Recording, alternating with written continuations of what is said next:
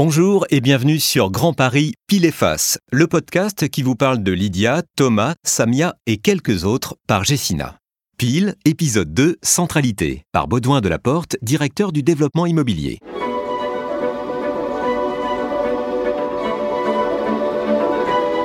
Paris n'a jamais été aussi attractif. Redécouvre-t-on les centres urbains? On pourrait penser que oui, en effet, parce qu'un centre-ville, c'est un super concentré de vie. C'est à la fois un lieu où on habite, un lieu où on se divertit, un lieu où on travaille, un lieu où on se transporte, un lieu où on trouve tout. Et c'est pour ça que les entreprises qui sont nos clientes sont extrêmement euh, attirées par les centres urbains et à nouveau attirés par les centres urbains.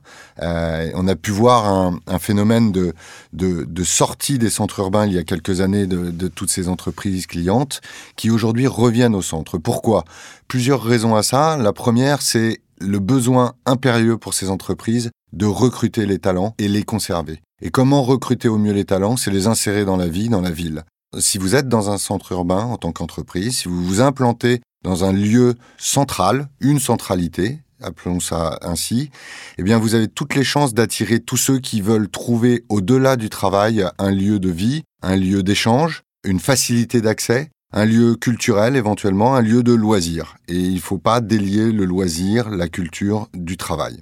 Et Jessina, en tant que foncière parisienne par excellence, a compris cela et profite de cette tendance en s'implantant justement et en ayant la majeure partie de ses implantations en pleine centralité parisienne, dans des centres de vie, des lieux de vie. C'est pour ça que nos immeubles de bureaux et de logements étudiants, par exemple, sont principalement situés à Paris et dans l'ouest parisien.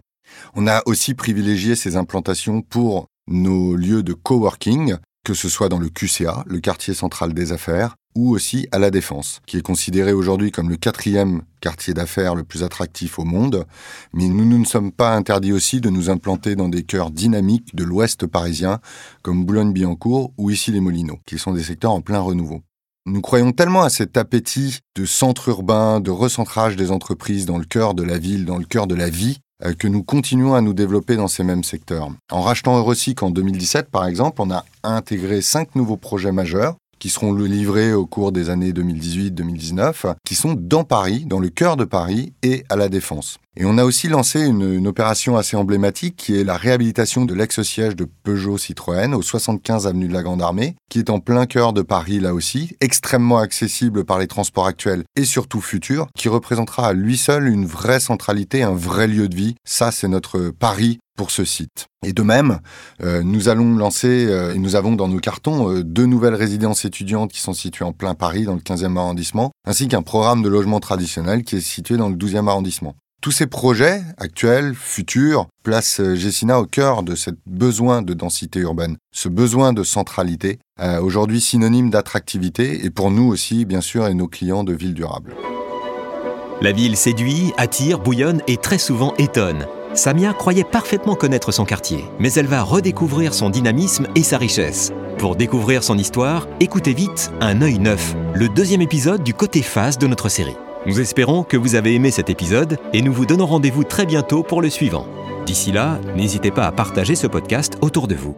Merci et à très vite sur Grand Paris, Pile et Face.